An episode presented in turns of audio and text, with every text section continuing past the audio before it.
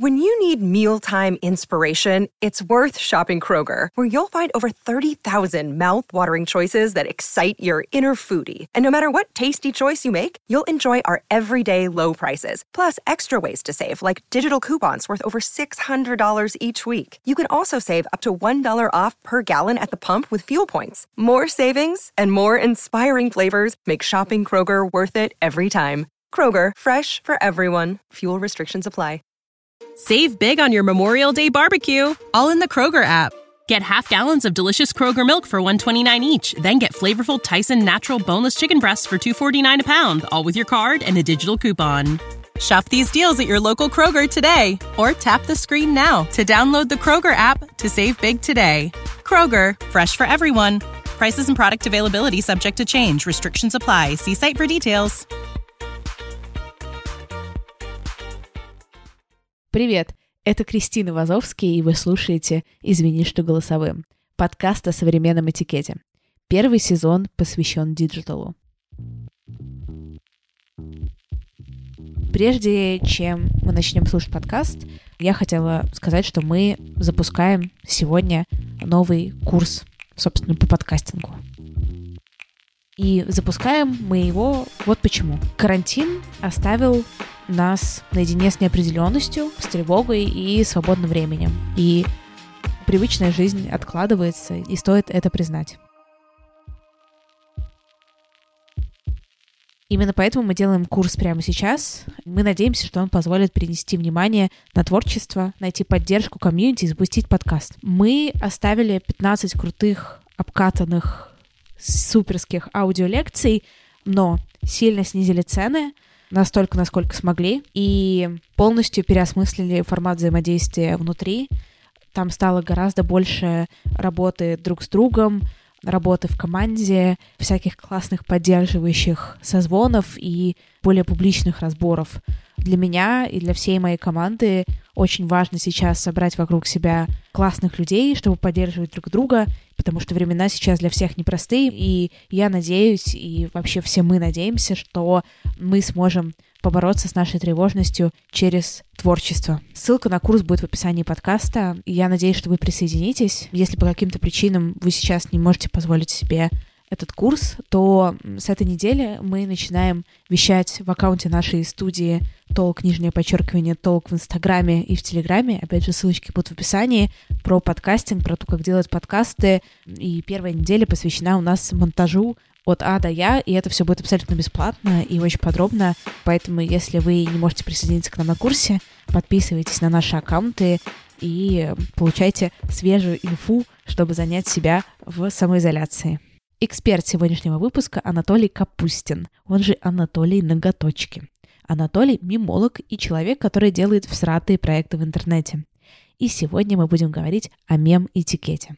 Подключаем Анатолия.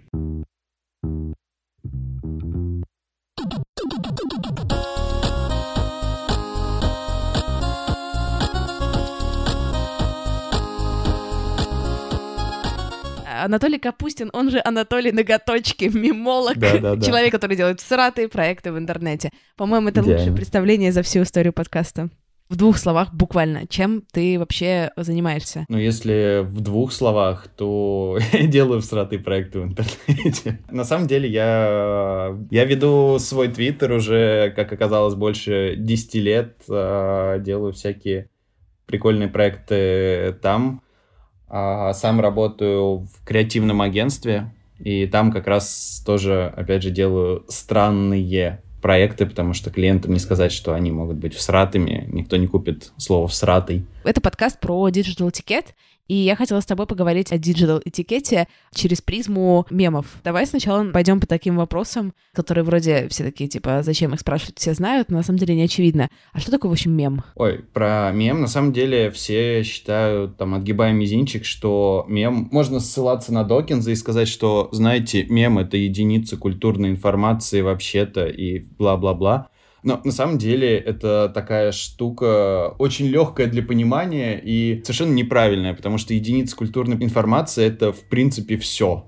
Ну, то есть я сейчас скажу слово там жопа, и это будет единица культурной информации. Станет ли это мемом? Ну, по Докинзу это мем. А в контексте разговора, ну, нет, это не мем, это просто слово, которое, если ты там не приемлешь таких в своем подкасте, ты его запикаешь или вырежешь. Поэтому не очень понятно, что такое мем. Сейчас легче всего это объяснить как какая-то информация в интернете, которая подвержена самовоспроизведению и мутации. То есть такой, можно сказать, близко к вирусу. Как раз актуалочка. Как вообще мемы появились и как они эволюционировали? Есть ли какие-то, знаешь, волны мемов? Не с точки зрения, что сначала популярен мем с уточкой, а потом там, не знаю, мем с Путиным, а именно как э, язык. Мне кажется, что мемы были всегда. То есть, если условно мы возьмем э, эпиграммы, если мы возьмем э, даже карикатуры в журналах, в газетах или даже мы возьмем плакат там «Родина мать зовет» или вот эту вот американскую его вариацию, где дядя Сэм тебя пальцем показывает. В тот момент, когда эти плакаты начали мутировать, когда кто-то э, сделал свою копию, что-то в них изменив. Можно сказать, что начали появляться мемы. То есть есть э, оригинал, есть отсылка на этот оригинал, но с какими-то измененными частями. Мем не может быть мемом, если он э, не мутирует. Это тогда будет просто картинка, которая, ну, анекдот, грубо говоря. Вот. А про как появились мемы в интернете, мне больше всего нравится история с мемом Loss, который мало кто понимает, а те, кто понимают, они так многозначительно кивают. Я думаю, мы название просто в описание подкаста вставим, чтобы люди могли найти и прочитать. Мне нравится эта история. Может быть, она, конечно, и неправда, и кто-то до этого начал шутить про такие штуки, но это моя история появления мемов. До мема Лос весь интернет был полон э, смешных котят, которые опрокидывают на себя банку сметаны, или щеночков, которые бегают за утятами, и все веселились и все делали фотожабы там с жабами и удаляли там бывших с фотографий, и всем было весело. И нашелся, я, к сожалению, не помню, как этого художника зовут американского, который начал рисовать э, смешные комиксы на своем сайте. Рисовал он рисовал, и в какой-то момент он э, нарисовал комикс, который назвал «Лос». Это буквально четырехкадровый комикс про то, как э, у девушки случился выкидыш. И все немножко офигели, потому что ну, люди приходят в интернет, как сейчас люди приходят в Одноклассники для того, чтобы поставить лайк, если там любишь Матронушку, или для того, чтобы повеселиться. А тут оп, и выкидыш. И, конечно, все начали на него кричать и ругаться, и поносить самыми плохими словами, которые только знали. Он немножко позащищал этот мем, а потом удалил. Но интернет все помнит, и ничего не получается утаить. И в итоге э, просто этот мем э, был растащен на цитаты, причем очень интересным способом ну, чтобы понять, мем это, лос это или нет, нужно просто посмотреть на положение фигурок на четырех кадрах комикса. То есть на первом кадре там один человек, на втором два, на третьем тоже два, и на четвертом кадре один человек стоит, один человек лежит. И, соответственно, это положение людей можно изобразить даже четырьмя эмодзи с э, часами, с положением стрелок. И вот это как раз э, эталонный пример мема, когда от мема не остается вообще ничего, ни контекста, в котором он появился, ни изначального посыла, ни героев, ни сеттинга.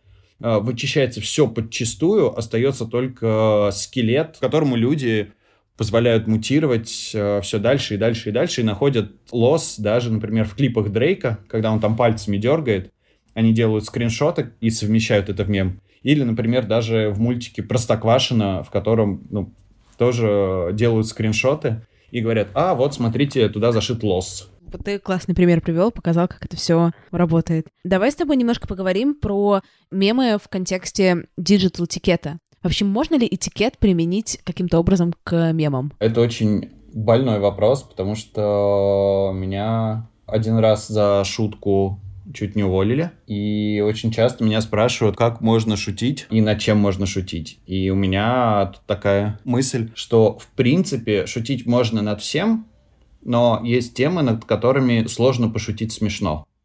Вот, и если ты не можешь держать шутку в себе, и ты уверен, что это будет смешно, а не обидно человеку, то над этим можно пошутить. Если ты шутишь только ради того, чтобы кого-то оскорбить там по расовому признаку, ну, или по признаку пола, какая-нибудь шутка, о, ты что, феминистка, почему ты не толстая? Про феминизм можно пошутить 150 раз смешнее. Про смерть можно пошутить очень смешно. Про там рак можно пошутить очень смешно. И если ты шутишь э, смешно, то тебе это сходит с рук. Если ты шутишь не смешно, то тебя на любой теме обольют холодной водой и скажут, ты чё вообще? Могу привести, например, злободневную шутку. Сейчас она злободневная, на самом деле она очень старая. Звучит она так. На Евровидении в этом году от России поедет певица без образования. Как говорят онкологи, это не первый такой случай в истории. А, я поняла. Вот, ну то есть это шутка, шутка над раком, но она в моей картине мира, она смешная. Но как бы кого-то она может оскорбить, но... Ну, в целом, мне кажется, она довольно относительно безобидная. Да, да, да. Ну, то есть это не та шутка, которая пытается унизить чье-то достоинство. Вот, такие шутки, конечно, очень грустные. Есть ли у тебя какое-то разделение, кому ты пересылаешь определенные мемы и с кем ты взаимодействуешь вообще на языков мемов, а с кем не взаимодействуешь? Или, в принципе, какие-то наблюдения, когда это стоит делать, а когда не стоит? Ну, я считаю, что мемы — это очень классный способ понять, свой человек или чужой, такой же, как э, стикеры в Телеграме и как голосовые сообщения. То есть кто-то э, считает, что голосовыми сообщениями пользуются только мудаки, кто-то считает, что нельзя никогда ни в какой переписке использовать стикеры, кроме того, что ты там с друзьями закрылся в секретном чате, и там хихикая и потирая ручки, ослабив свой галстук и распустив немножко там свою белую рубашку и шлете друг другу стикеры. А кто-то считает, что в интернете можно плюс-минус все. Скинув человеку стикер, мем, голосовое сообщение, ну, любые такие раздражающие штуки, можно заранее понять, э, сложится ли у тебя с этим человеком или нет. Вот, и поэтому я считаю, что использовать можно в принципе, все и всегда. Ну, понятно, что ты не скинешь э, маме мем с э, гей-оргией негров, какой бы смешной он не был. Потому что мама, скорее всего, вне контекста. Просто нужно понимать, э, тут скорее, понимает ли человек, почему это смешно. Потому что я в какой-то момент начал вести канал, который в Телеграме, в который я скидываю по одному мему в день, который меня впервые за день заставил смеяться.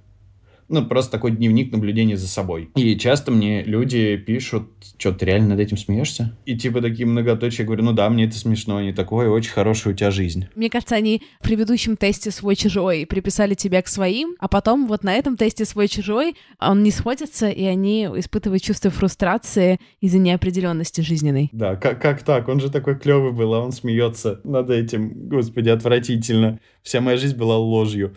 А давай поговорим с тобой совсем об актуалочке, потому что сейчас расплодилось, например, у меня есть друг хороший, Макс, и Макс, э, он мой проводник в мир коронавируса. Но он читает вместо меня все новости, в том числе на английском, и докладывает мне обстановку. Там, типа, будет ли у меня туалетная бумага в магазинах? Нет. На сколько недель мне нужно закупаться едой и так далее. У него на каждую мою фразу есть по мему о коронавирусе.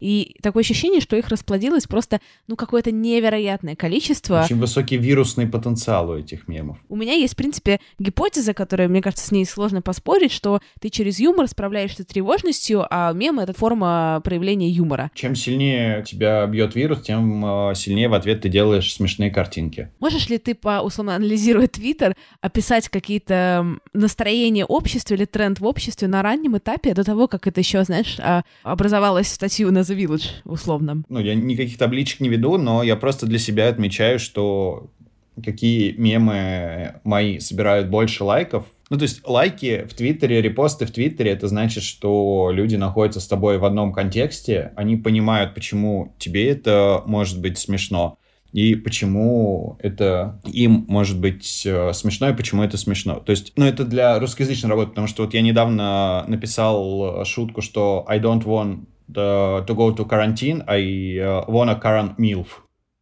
Вот, мне показалось, что она очень смешная, потому что все смотрят порно так или иначе, и сравнить Тин и Милф — это такие два как раз полюса, но она не очень сильно набрала. А когда я просто взял какой-то скрин из фейкового твиттера Боба Вайда, который directed by, мем, который везде пошел, и там написано просто 2020 is directed by me.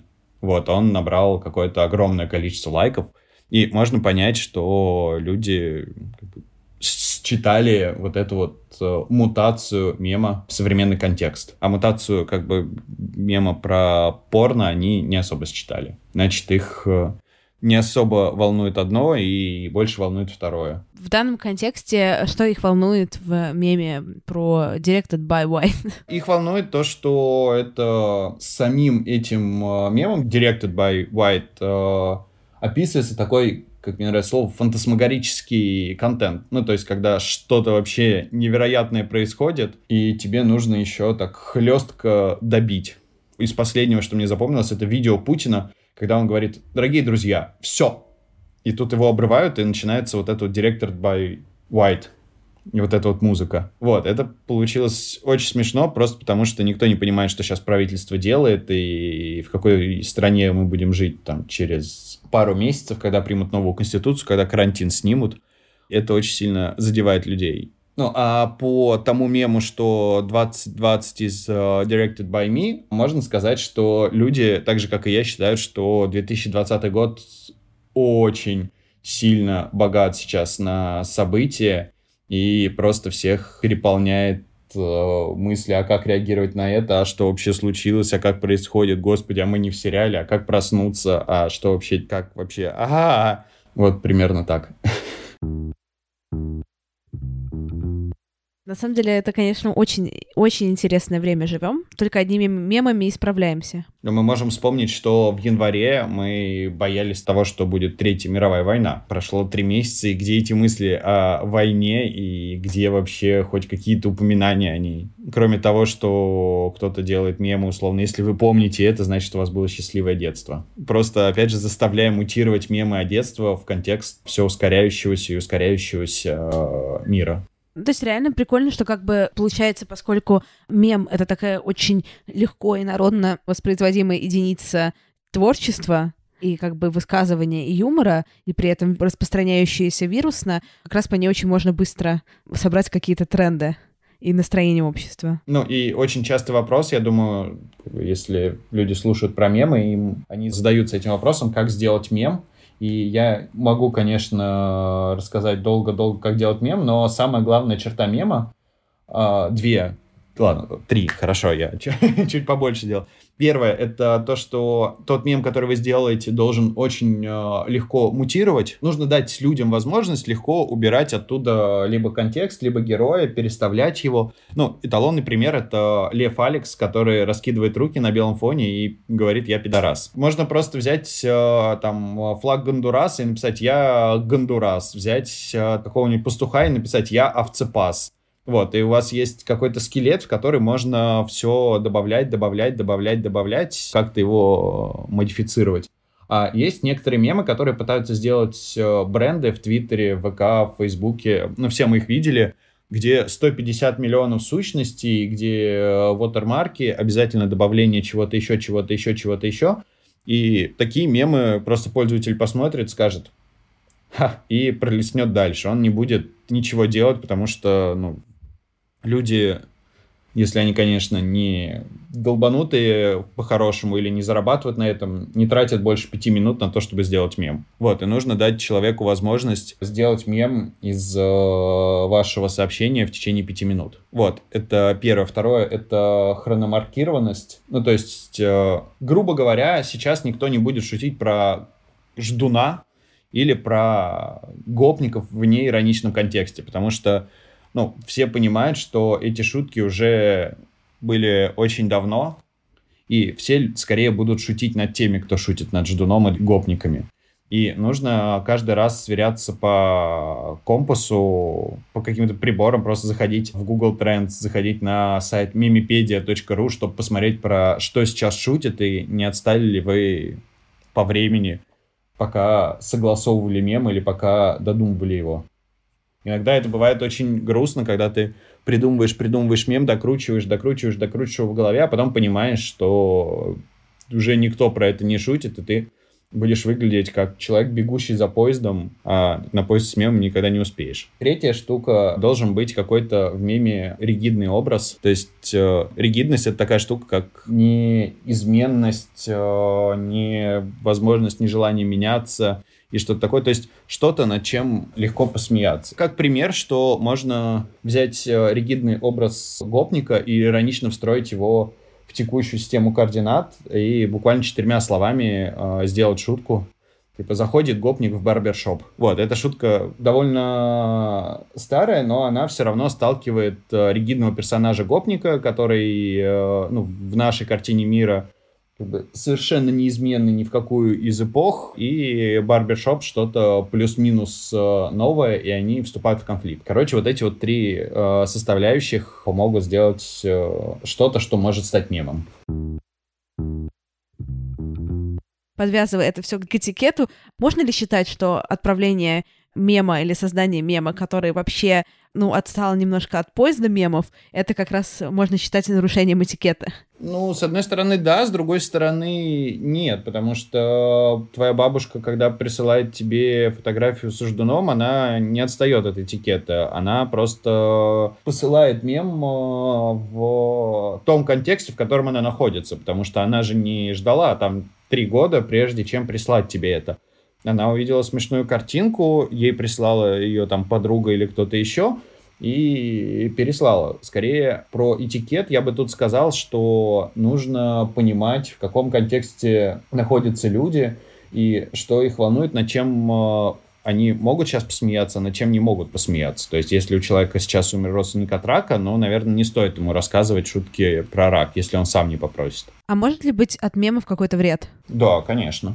Ну, недавно в России сажали, например, за мемы. Я да, даже делал э, твиттер, э, в котором собрал 100 текстовых описаний шуток и мемов, э, за которые могли посадить в России, которые были отправлены на экспертизу.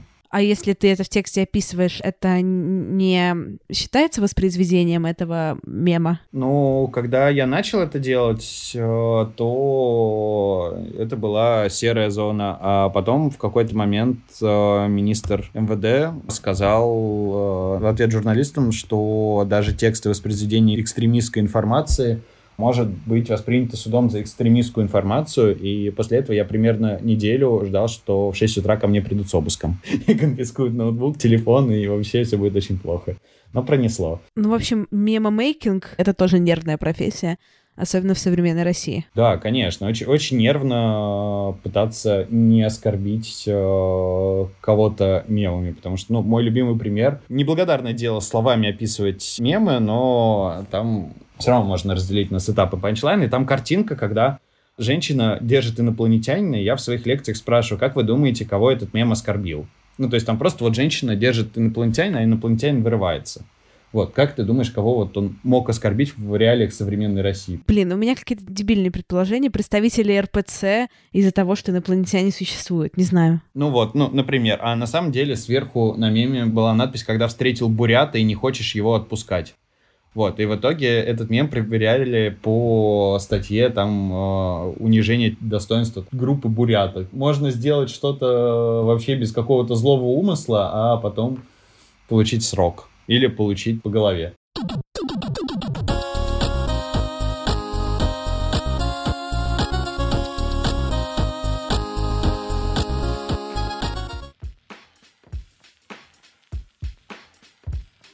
Спасибо, что дослушали до конца, и спасибо, что продолжаете ставить оценки и писать комментарии. Читаю их на всех-всех-всех-всех платформах и радуюсь, что у меня такие классные слушатели, и что у нас так много комментариев, и что мы в целом просто такие крутые, и что подкаст у нас классный, вообще просто очень радуюсь. И я вообще очень радуюсь конструктивной критике, так что пишите мне, что можно улучшить, пожалуйста. Крис Вазовский во всех соцсетях. И не забывайте рассказывать о подкасте друзьям, знакомым, коллегам и родственникам, и тогда пятиминутных войсов и отметок на стрёмных фотках станет меньше. When you need mealtime inspiration, it's worth shopping Kroger, where you'll find over 30,000 mouthwatering choices that excite your inner foodie. And no matter what tasty choice you make, you'll enjoy our everyday low prices, plus extra ways to save, like digital coupons worth over $600 each week. You can also save up to $1 off per gallon at the pump with fuel points. More savings and more inspiring flavors make shopping Kroger worth it every time. Kroger, fresh for everyone. Fuel restrictions apply. Save big on your Memorial Day barbecue, all in the Kroger app. Get half gallons of delicious Kroger milk for 129 each, then get flavorful Tyson natural boneless chicken breasts for 249 a pound, all with your card and a digital coupon. Shop these deals at your local Kroger today or tap the screen now to download the Kroger app to save big today. Kroger, fresh for everyone. Prices and product availability subject to change. Restrictions apply. See site for details.